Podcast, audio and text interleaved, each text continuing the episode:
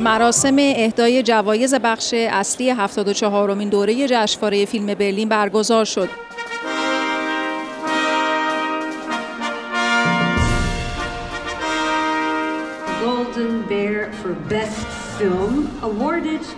خرس طلایی امسال به مستند داهومی ساخته ماتی دیپوت اهدا شد فیلم محصول مشترک فرانسه، سنگال و بنین ایران علا رقم انتظارها تنها جایزه بخش مواجهه رو برای فیلم خمیازه بزرگ ساخته علیار راستی دریافت کرد.